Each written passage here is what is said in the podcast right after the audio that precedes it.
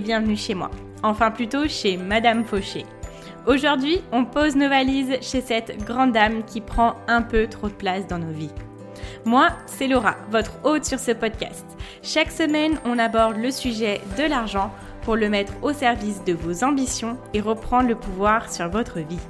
Alors, prêt à sortir de la fauche? Faisons le chemin ensemble, sans pression, pas à pas, comme à la maison.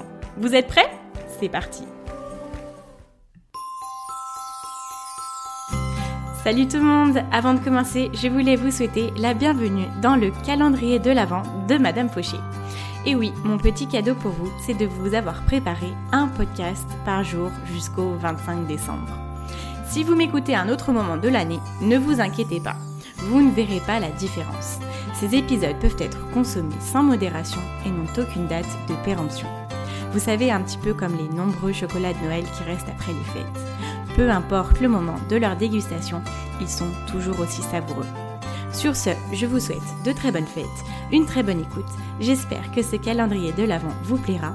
Et c'est parti pour l'épisode du jour.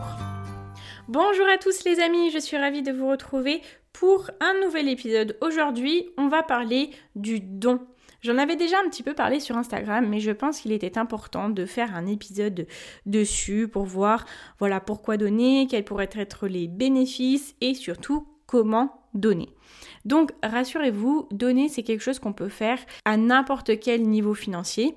Toujours l'objectif c'est de ne pas se mettre soi-même dans la panade pour pouvoir donner aux autres. Le principe même de la générosité c'est de donner pour servir et ne pas donner pour se desservir. On l'entend bien, on peut toujours donner plus ou moins et ça on va le voir justement aujourd'hui ensemble. Pour moi, il y a quelque chose qui est très important et que j'ai appris au fil des années, en fait, euh, les dernières années, quand je me suis beaucoup intéressée sur l'argent, c'est que quand on est prêt pour recevoir, il faut être prêt pour donner avant. Et quand je dis avant, c'est bien souvent le cas, c'est que on reçoit en ayant donné. Donc bien évidemment, donner c'est pas forcément euh, bah euh, je te donne quelque chose pour que moi après j'ai un retour, parce que du coup ça c'est intéressé, mais il faut être prêt à servir les autres pour pouvoir avoir ce que l'on mérite. Oprah Winfrey dit utilise ta vie pour servir le monde. Et elle, c'est quelque chose qui l'a suivi depuis le début et regardez où elle est aujourd'hui.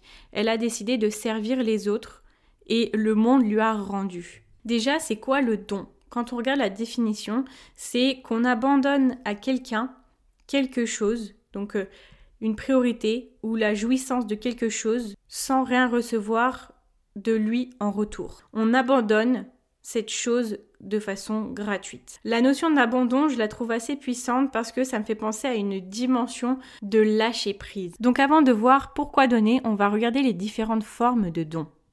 On a le don ponctuel et on a le don permanent. Ça peut être un don financier, matériel ou un don de son temps. En fait, il y a différentes formes de dons, vous le savez, et elles sont très nombreuses. Et on est quand même pas mal sollicité pour faire des dons que ça soit dans la rue, que ça soit à la télé, que ça soit sur les réseaux sociaux, etc. Alors pourquoi donner c'est important Première chose, être confortable. Pour moi, donner dans n'importe quelle situation financière, qu'on soit très short ou même très aisé, c'est comme une thérapie, si vous voulez, contre la peur de manquer. En fait, quand on donne, c'est envoyer des messages de confort, à l'univers en disant je sais que je suis financièrement stable parce que j'ai suffisamment pour donner aux autres pour partager mon argent. C'est un petit peu le message que nous est passé Su Yun dans euh, Les secrets de la richesse que je vous ai partagé dans l'épisode 6 du podcast. Et quand on est dans cette perspective-là, on gagne plus forcément l'argent dans la crainte d'en manquer, mais on gagne l'argent dans la perspective d'en avoir suffisamment pour avoir un surplus à épargner et à partager. Et vous allez me dire, bah parfois j'ai pas le surplus. Mais vous allez en fait vous comporter comme si c'était le cas. Vous savez le fake it until you make it. Euh, fais genre. oh bah on est sur des mots très évolués Laura. Fais genre jusqu'à ce que tu le fasses. C'est un petit peu ça en fait. Même si vous donnez que très peu, vous donnez quand même. Vous faites genre. Et un jour, ça deviendra réalité. Et comme je vous le dis toujours, l'argent, c'est juste un outil. En fait, vous pouvez utiliser cette force-là, cet outil, pour avoir la capacité d'aider les autres. Peu importe que ce que vous donnez, ça sera toujours du positif.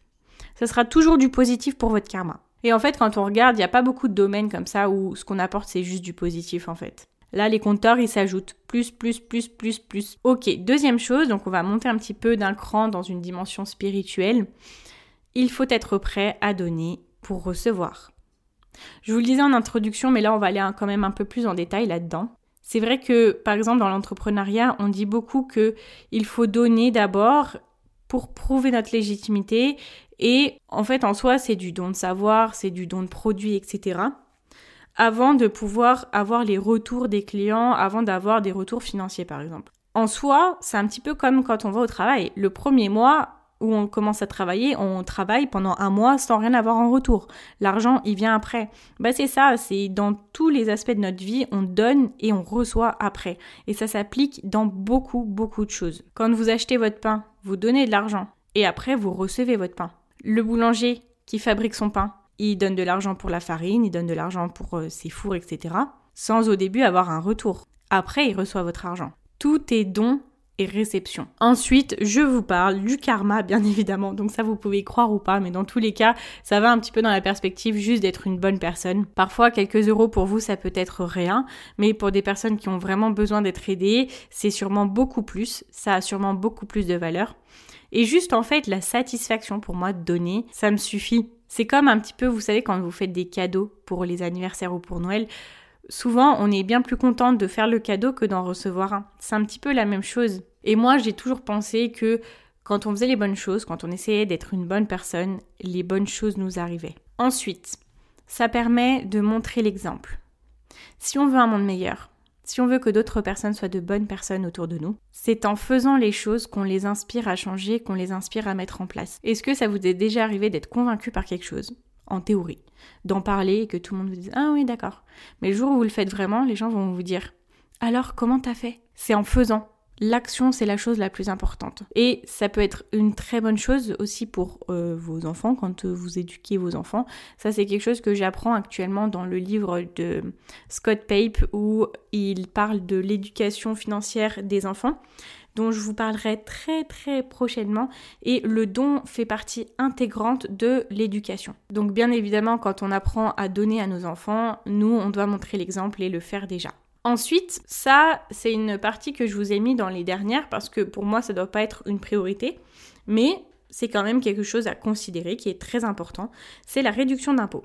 Beaucoup, beaucoup de personnes en ont recours, et notamment des personnes très riches, parce que quand on donne de l'argent, il y a une partie, en fait, qui va être déduite des impôts que nous, on va devoir donner à l'État. Donc, en tant que particulier, si vous donner à une association qui est dans le domaine philanthropique, éducatif, scientifique, social, humanitaire, familial ou culturel, donc beaucoup beaucoup de domaines, ça donne une réduction d'impôt de 70% du montant des sommes que vous avez versées. Donc c'est-à-dire que 70% de ce que vous avez donné va être déduit de la somme que vous devrez donner aux impôts. Si vous avez donné 100 euros, du coup, vous aurez 66 euros qu'on vous enlèvera de vos impôts. Après, il y a un plafond qui est égal à 20% du revenu imposable, donc la totalité de vos revenus. Et si le montant est dépassé, en fait, c'est reporté sur les 5 prochaines années, donc ce n'est pas perdu. À savoir qu'en tant qu'entreprise, vous pouvez faire des dons aussi, ça s'appelle du mécénat. Alors, au niveau de la réduction, vous avez 66% des dons qui sont faits à des organismes d'intérêt général, vous avez 75% de réduction d'impôt pour les dons qui sont faits aux associations d'aide aux personnes. Et ensuite, vous avez 40 à 60% pour d'autres types de dons. Ok, on arrive à la deuxième partie où on va voir comment donner de façon judicieuse, qu'elle soit pour les autres ou pour nous-mêmes, qui est important aussi. Alors, on va voir quatre étapes. Première étape, définir un budget mensuel ou annuel. Posez-vous seul, vous avec, ou avec votre conjoint, et réfléchissez à un montant qui vous paraît acceptable, autant pour vous que pour ce que vous avez envie de donner. C'est-à-dire que, comme ce que je vous disais tout à l'heure, vous ne pouvez pas faire euh, de la générosité en vous mettant vous-même dans la panade. Essayez de trouver le montant ou le pourcentage de vos revenus qui vous paraît juste. Vous n'êtes pas obligé de donner des centaines ou des milliers d'euros. Quand vous regardez ce dont les associations ont besoin, vous seriez impressionné de la différence que vous pouvez faire même avec quelques euros. Et si c'est quelques euros par mois, ça sera beaucoup plus en cumulé à l'année. Quand vous avez décidé un montant qui vous plaît, vous allez choisir là ou les associations. Et c'est là que moi j'avais fait quand même un sacré travail pour voir bah voilà où est-ce que j'allais donner mon argent parce que je savais que je ne pouvais pas faire confiance à toutes les associations et que il y en a tellement aussi que le choix est un petit peu compliqué. Alors la première chose à faire quand vous voulez choisir votre association, je vous conseille de choisir dans un premier temps le domaine. C'est-à-dire que vous allez regarder vous du coup avec votre conjoint le ou les domaines qui vous tiennent à cœur. Parce que dans tous les cas, il y a tellement d'associations que vous ne pouvez pas donner à tout le monde. Alors c'est un petit peu bizarre de, faire un choix, de dire bah tiens, je préfère celle-là. Euh, c'est comme si on allait prioriser en fait euh, l'échelle d'importance de la cause, mais c'est juste de dire bah moi j'ai fait le choix, j'ai pris le parti du fait de donner mon argent pour des domaines qui me touchent d'autant plus ou pour les domaines dans lesquels euh, j'ai de l'intérêt. Ça ne veut pas dire que je trouve que les autres causes sont moins honorables, mais voilà, je choisis de rester dans un domaine qui est d'autant plus cher à mon cœur. Donc quand vous avez choisi votre domaine, vous allez faire une liste de toutes les associations qui s'y trouvent. Et quand vous aurez cette liste-là, vous allez faire une deuxième chose qui va être de les comparer. Donc vous pouvez utiliser des comparatifs d'associations comme Aquidonné, Infodon.fr, Capital. Ces sites-là vous donnent des informations importantes comme la nature de l'association, les ressources annuelles, les frais de fonctionnement et la part consacrée aux œuvres. Donc la part consacrée aux œuvres, c'est la part de leurs revenus qu'ils donnent simplement, qu'ils utilisent pour leur œuvre. Parce qu'il faut savoir que les associations ne reversent pas 100% de leurs gains. Ils ont des frais de fonctionnement, ils ont peut-être des employés, ils ont peut-être des frais de livraison, ils ont beaucoup de choses, du marketing, etc. Et donc évidemment, ils ne peuvent pas tout donner. Moi, ce que j'ai fait, c'est que j'ai sélectionné les associations dans le domaine qui m'intéressait et qui ont la plus grande part consacrée à l'œuvre caritative. Justement, attention aux associations qui sont très très peu transparentes sur la répartition de leurs ressources. Euh, je n'en citerai pas, mais euh, j'ai eu quelques surprises, je peux vous dire. Bien évidemment, une association qui récolte des fonds, c'est une association qui dépense de l'argent dans la publicité, entre guillemets, je sais pas si c'est vraiment de la publicité, mais dans la communication en fait. Mais voilà, quand vous allez comparer, quand vous allez voir, vous allez voir qu'il y a des associations qui sont un petit peu plus ou moins dans, euh, dans des frais. Il y en a beaucoup beaucoup, beaucoup d'associations, beaucoup de domaines. Donc je vous invite à vous poser un dimanche après-midi. N'y passez pas non plus euh, des jours et des jours parce que c'est vrai que quand on se lance dedans, euh, c'est compliqué de choisir, je vous avoue. Mais voilà, faites votre choix, prenez le temps et regardez ce qui vous tient à cœur vraiment. Ensuite, je vous invite à mettre en place vos versements. Pour ma part, ce que j'ai choisi, c'est un versement mensuel parce que j'aime bien tout automatiser dans mon argent, dans ma gestion. Et automatiser les dons, ça peut être euh, bien parce que au moins je sais que chaque mois, il y a tant qui est donné. J'ai choisi deux associations pour lesquelles j'ai divisé en deux mon budget et je fais des virements mensuels pour chacune d'entre elles. Pour chaque association, vous pouvez tout faire en ligne en fait et vous pouvez remplir vos coordonnées bancaires ou remplir vous savez, euh, les autorisations de virement CEPA, où vous donnez votre IBAN, etc. et vous les autorisez à prélever sur votre compte chaque mois. Ça se fait très facilement et en 20 minutes, c'est fait. C'est fait et vous n'en parlez plus. Ce qui introduit ma quatrième étape, qui est de se décomplexer par rapport aux dons. Maintenant, vous allez pouvoir avoir l'esprit tranquille parce que, voilà, c'est vrai que, comme je vous le disais avant, on est très sollicité, notamment euh, ce qui est pour moi ce qui me gêne le plus dans le sens où ça me culpabilise beaucoup quand euh, on m'aborde dans la rue pour me parler de telle ou telle cause. En fait, c'est dur de dire non parce que dans un sens, ils ont un système très rodé où ils ont de très bons arguments.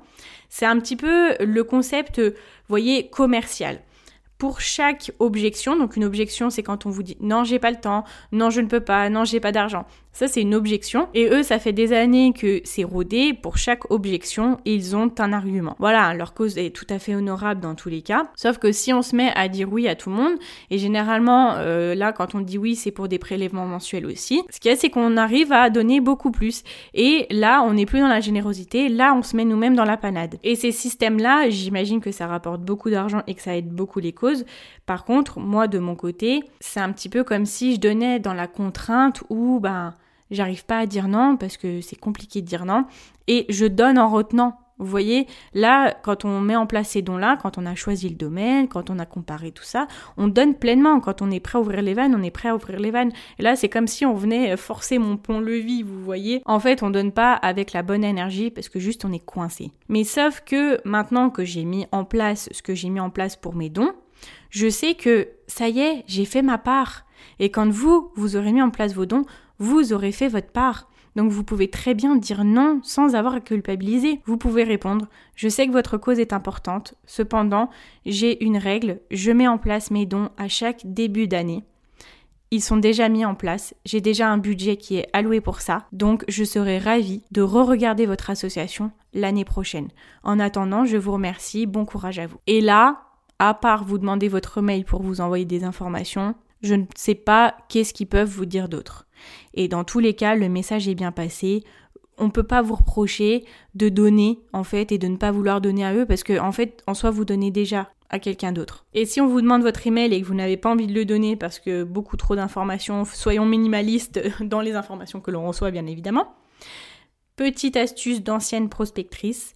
Je vous remercie, j'ai très bien le nom de l'association en tête. Il est d'ailleurs sur ma liste. Merci Bonne journée. Et là, on trouve le juste milieu entre donner sans se desservir. Et on a les réponses au moment où on est sollicité. Ça, euh, cette technique de dire j'ai cette règle-là, c'est une technique que j'ai trouvée dans le livre Le pouvoir d'en avoir rien à foutre de Sarah Knight et elle explique voilà comment dire non et comment dire non justement à des sollicitations en disant j'ai cette règle là de ta ta ta. Les gens ne peuvent pas aller contre vos règles, les gens ne peuvent pas remettre ça en cause parce que ça en revient à juger votre situation personnelle et à votre personne.